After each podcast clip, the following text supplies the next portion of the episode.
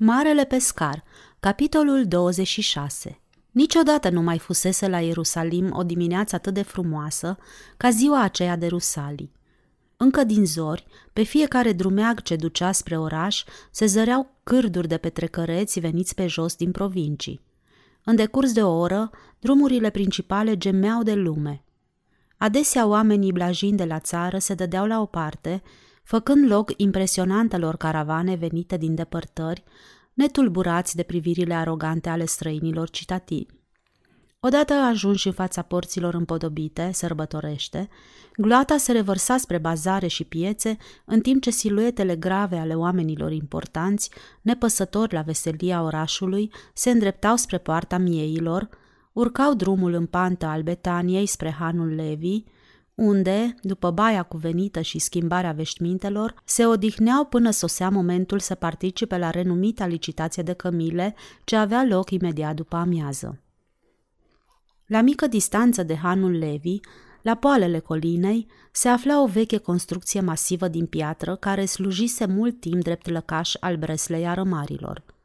Era o clădire de-a dreptul urâtă, dar nu scădea cu nimic prestigiul străzii, întrucât organizația pe care o găzduia era una din cele mai respectabile instituții din Ierusalim. Breasla Arămarilor fusese prima societate care contribuise substanțial când Nehemaia hotărâse să reconstruiască zidurile orașului cu mai bine de patru viacuri în urmă. Nivelul 2, de formă dreptunghiulară, înalt boltit al clădirii unde accesul se făcea printr-o scară exterioară, era folosit drept auditoriu. Avea scaune pentru aproximativ 200 de oameni și servea nu numai pentru adunările generale ale Breslei. Se închiria adesea pentru adunări de afaceri, ai căror membri nu erau rezidenți. Sala era deschisă în dimineața asta și se umplea treptat cu oameni de toate categoriile, a căror legătură unii cu alții era doar aparenta lor nesiguranță asupra naturii acestei reuniuni. Cei mai mulți veniseră singuri, erau de vârstă mijlocie, îmbrăcați simplu, cu veșminte de la țară și, evident, din provincii. Urcau încet scările din piatră, intrau timizi și șovăielnic în vechiul auditoriu întunecos, apoi se așezau și așteptau, întrebându-se nedumeriți ce aveau de făcut, pentru că nu existau îndrumători și nu părea să-și fie asumat cineva răspunderea misterioasei reuniuni. După ce zăboveau un timp la ușă stânjeniți, oamenii își căutau locuri, se așezau și așteptau. O mână de oameni de afaceri, bine îmbrăcați, își făcură apariția unul câte unul, pășind cu aer grav și demn. Dar cu tot aspectul lor urban, păreau la fel de nedumeriți și descumpăniți ca și provincialii lipsiți de rafinament. Iair se întoarse către Joel, aruncă o privire în sala pe jumătate plină și îl întrebă. Vezi pe cineva cunoscut?" Joel își roti privirea și dădu din cap, dar imediat se însenină și șopti. Uite acolo, văd pe cineva pe care îl cunosc. Numele lui e Mica. Lucra la viile tetrarhului. Mă întreb ce l-a adus aici, murmură Iair. Fetița lui era oarbă, spuse Joel. Isus i-a dat vederea și eram și eu de față când el a făcut-o, vara trecută dar am auzit acum câteva zile că fetița a murit de febră. Poate asta l-a adus aici, domnule. Vrei să spui că Mica speră că dacă Isus e acum din nou în viață, îi poate reda fetița? Nu știu, domnule, șopti Joel. Crezi că toți acești oameni îl cunoșteau pe Isus? Se întrebă Iair. S-ar putea, domnule. Găsiră locuri aproape de marginea sălii. Câțiva romani cu figuri distinse, proaspăt bărbieriți și cu părul scurt, cărunt, intrară acum în auditoriu, privind în jur și se așezară în spatele sălii, la un scaun distanță de Iair. Se priviră atent, dar nu-și vorbiră. În ultimul sfert de oră nu mai a apărut nimeni. Se părea că adunarea se completase. Deodată, ușile grele de stejar începură să scârție din balamalele ruginite. Toți priviră uluiți în direcția aceea, urmărind cum ușa masivă se închide încet deși nimeni nu atinsese. Iair îl privi o clipă nedumerit pe Roman. Mencius ridică din sprânceană și în clipa aceea dădu cu ochii de Iair, dar niciunul nu era în stare să vorbească. Toți cei de față, încremeniți, priviră din nou înainte. În sală se așternu o tăcere stranie. Apoi, un om cu statură impozantă, aflat în primul rând din față, se ridică și se îndreptă spre tribună. Doar câțiva din cei prezenți în sală păreau că îl recunosc, dar chiar și aceia care îl văzuseră mereu alături de stăpân, apărându-l de năvala mulțimii, observară o bruscă schimbare în ființa marelui pescar. Nu întotdeauna le plăcuse purtarea lui în zilele acelei veri bogate în evenimente. E adevărat că el menținuse ordinea în rândul mulțimii și al purtătorilor de bolnavi, dar uneori comportamentul lui îi supărase. Aproape că părea stăpânul spectacolului, cel care îl prezenta pe Isus. Nu rare ori, unii dintre cei care fuseseră îmbrânciți și respinși de el fără menajamente, îl bodogăniseră și se plânseră contra lui. Drept cine se crede uriașul ăsta? Acum părea însă că un fel de miracol se petrecuse cu Petru. În primul rând, chipul lui arăta altfel. Expresia lui fusese cândva arogantă, cu ochii săgetători, îndrăzneți, cu buzele strânse disprețuitor. Figura marelui pescar se rafinase. Toate cutele adânci săpate de obișnuita duritate dispăruseră, parcă netezite prin foc. Mai avea destule riduri, dar acestea nu aveau nimic comun cu vechiul său orgoliu.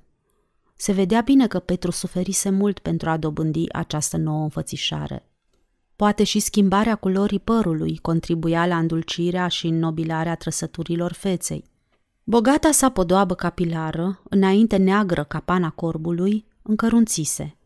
Avea smocuri sure pretutindeni, dar pe tâmple și pe frunte apăruseră șuvițe late de păr albe ca zăpada. Barba neagră, neîngrinjită, fusese scurtată și încărunțise pe alocuri. Fața lui Petru își pierduse duritatea, făcând loc unei demnități. Mencius, care îl zărise odată pe uriaș alergând pe stradă, nu mai recunoscu nimic din înfățișarea lui, în afară de înălțimea ieșită din comun. Mai târziu, când reveni pe Vestris, îi spuse capitanului Fulvius că uriașul galilean care condusese adunarea din ziua de Rusalii era cea mai augustă și maestuoasă figură pe care o văzuse vreodată. Dar poate că principala trăsătură distinctivă a discipolului, astfel transformat, era glasul impresionant, pătrunzător, vibrant, care impunea respect. Avea tonul autorității, când începu prin a spune că glăsuiește în numele lui Hristos cel viu, unei adunări de oameni care așteptau cu respect îndemnurile sale, se putea citi pe fețele lor că autoritatea lui Petru era autentică. Dumnezeu, se adresă el mulțimii, sperase încă de la început că toți copiii lui vor moșteni împărăția. El nu-i obligase să accepte avantajele acesteia. El îi înzestrase cu libertatea de a alege sau a respinge moștenirea. Dumnezeu nu-i lăsase în întuneric în privința efectelor hotărârilor. Fiecare generație a avut profeții ei inspirați, care i-au îndrumat pe oameni să primească și să se bucure de moștenirea lor cerească. Dar puțini au fost aceia care au ținut seamă de aceste mesaje. Profeții însingurați fuseseră întemnițați, biciuiți și bătuți cu pietre de cei lacom și însetați de putere. Dumnezeu a fost răbdător cu nelegiuiții.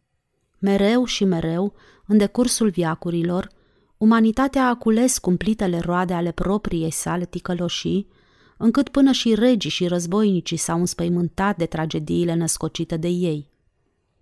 Și, de fiecare dată, din mijlocul ruinelor la care fuseseră reduși atât cei drepți cât și cei nedrepți, profeții au strigat. Acum vom lua totul de la început. Vom repara stricăciunile vom reface omenirea pustită. Dar când o scurtă perioadă de pace aducea prosperitate, noi tirani se ridicau și o altă eră de jaf, sclavie și măcel aducea neîncrederea și teroarea asupra copiilor oamenilor. Sceptrul a trecut dintr-o mână sângeroasă într-alta, deoarece alte națiuni reclamau zgomotos puterea, tot mai multă putere, asupra vieților celor neajutorați. Aici, după ce făcu o scurtă pauză, marele pescar continuă pe un ton amenințător care impunea o tăcere profundă. El depăna calm istoria nefericită a omenirii. Era timpul ca lumea să fie zguduită pentru a se trezi. Dumnezeu îi dăduse fiului său puterea să tămăduiască bolile, să aline sufletele deznădăjduite, să deschidă ochii orbilor și să proclame o nouă eră de bunăvoință între oameni. Dar lumea nu vrea să-l primească. El a fost bagiocorit, biciuit și condamnat la o moarte rușinoasă. El însă a revenit la viață și îl văzuseră mulți. Acum el se întorsese în casa tatălui său. Credeți oare, întrebă Petru, că voința lui Dumnezeu a fost zădărnicită? Credeți că spiritul său nu se va mai lupta cu relele omenirii? Vă declar aici că Hristosul nostru este rege. Domnia lui a început și va domni până ce toate împărățiile acestei lumi vor deveni împărăția sa. O clipă, cei 120 de oameni socotiră că discursul marelui pescar luase sfârșit, pentru că el rămăsese tăcut, cu capul plecat, ca într-o rugă. Îi privi apoi și spuse cu glas tulburător. Noi, cei ce credem cu tărie în el, ne-am adunat aici pentru a primi dovada certă că Sfântul Său Spirit să lășluiește printre noi și de azi înainte avem datoria să răspândim veștile bune ale cuceririi împărăției sale. Deodată Petru încremeni cu privirea ațintită înainte, de parcă fusese trăsnit. Același lucru se întâmplă și cu auditoriul, îndată, deasupra capului marelui pescar, atingându-l chiar, se ridică o flacără purpurie, asemenea unei torțe. În spațioasa încăpere, nimeni nu mai putea respira. Ușa masivă de stejar se deschise apoi brusc și se trânti cu putere de perete. Un vuiet asurzitor ca de furtună străbătu sala. Oamenii înfiorați se țineau de scaune, se agățau unii de alții, izbiți din toate părțile de vântul năprasnic. Era de parcă venise sfârșitul lumii. Acum, limbi de foc săgetau prin furtună, așezându-se ca niște torțe deasupra capetelor tuturor celor prezenți. Strălucirea flăcărilor avea darul să-i înveselească pe toți. Unii dintre ei scoteau strigăte de extaz, alții plângeau de bucurie, străinii își strângeau mâinile unii altora și se priveau uimiți. Iair îl cuprinse cu brațul pe Joel care plângea. Mencius își acoperise ochii cu amândouă mâinile și clătina din cap. Iosif din Arimatea se agăță de brațul lui Hasan. Apoi flăcările torță se îndepărtară și furtuna se liniști tot atât de brusc cum începuse. Bărbații se ridicară în picioare, vorbind toți deodată tare, făcând impresia că furtuna mai dăinuie încă. Mencius, ca unul care nu se lăsase ușor impresionat, era atât de răvășit încât se întoarse spre Iair și îi strigă în grecește. Acesta este cel mai uluitor lucru petrecut vreodată, domnule. Iar Iair, cel care nu cunoștea o babă grecește, răspunse pe loc în aceeași limbă. Este sigur că Domnul a fost acela care ne-a vizitat. Tânărul Joel asculta atent și dădea din cap, iar când Iair îl întrebă dacă înțelesese ce spuneau ei, acesta îi răspunse că da și adăugă în aramaică. Este adevărat, domnule, Dumnezeu însuși s-a aflat aici, printre noi. Dar zarva de la breasla arămarilor nu a rămas un secret. Vuietul furtunii se auzise în tot orașul. Oaspeții de la Hanul Levi dăduseră fuga pe străzi să vadă ce s-a întâmplat. Era clar că furia furtunii se concentrase la breasla arămarilor – au alergat pe scări, ajungând după ce furtuna se potolise, iar când au intrat în auditoriu, i-au auzit pe cei prezenți strigând de bucurie. Asistau la o scenă bizară. Un bărbat din Creta, înalt, cu figură semeață, remarcă sec față de garda lui de corp, într-un dialect străin, un amestec ciudat de greacă și egipteană. E, eu cred că toți sunt beți. Petru se apropie de ușă și îi răspunse în dialectul cretan necioplit. Acești oameni nu sunt beți. Ei se bucură pentru că împărăția lui Dumnezeu este aproape. Lumea va avea pace. Sclavii vor fi eliberați. Domnul a proclamat o nouă eră. Cum se face că vorbești limba noastră?" îl întrebă străinul. Nu ești cetățean din Creta."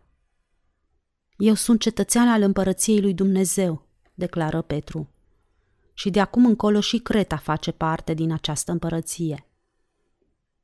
Spui că toți sclavii vor fi eliberați? Da, la fel ca și stăpânii lor. Nimeni nu poate fi liber atâta timp cât alții rămân sclavi. Vei fi întemnițat, murmură cretanul. Vorbești ca un trădător. Discuția în contradictoriu atrase atenția multora. O duzină de oameni iluminați se adunară în jur pentru a-l susține pe Petru și toți vorbeau în jargonul străin al îndepărtatei Creta. Străinul, cu privirea descumpănită, ridică brațul ca pentru a apara o lovitură și se retrase încet spre ușă, băiguind. Nu, nu. Teatrul insolitei întâmplări se goli rapid. Străzile erau înțesate de oameni adânc tulburați. Proaspeții împuterniciți, cu fețe radioase, se strecurau prin mulțime strigând. Împărăția lui Dumnezeu a venit pentru toți cei ce cred în el. Apoi se împreștiară în tot orașul, răspândind vestea. Erau neînfricați. Îi opreau pe stradă pe legionarii romani pentru a le anunța noutățile cu privire la împărăție. Aceștia, descumpăniți de prea marea lor îndrăzneală, nu luau nicio măsură. În ziua aceea, Trei mii de oameni din Ierusalim afirmau că ei cred și că se vor alătura discipolilor pentru a pregăti domnia păcii. Seara târziu, când micul grup de galileeni ai lui Isus se aflau împreună în casa lui Ben Iosef, aproape fără grai din pricina oboselii datorate uluitoarelor întâmplări ale zilei, Filip, care împărtășise noutățile unor grupuri neîncrezătoare la licitația de cămile, le povestea. Se spune că prințul Arabiei a fost lovit de paralizie. Petru nu făcu niciun comentariu, dar părea adânc impresionat de această tragedie care lovise casa regală a vechiului vrășmaș al Israelului. Apoi se ridică și se retrase într-un colț îndepărtat al încăperii slab luminate, cu coatele pe genunchi și capul sprijinit în mâini, vizibil frământat de o problemă grea. După o jumătate de oră de meditație, Petru se despărți de ei și urcă încet lunga panta a dealului până în grădina Ghețimani. Acolo îngenunche lângă o piatră mare și se rugă din adâncul inimii să fie călăuzit. Era oare posibil ca Dumnezeu să-l folosească drept mesager al bunei înțelegeri cu Arabia ostilă?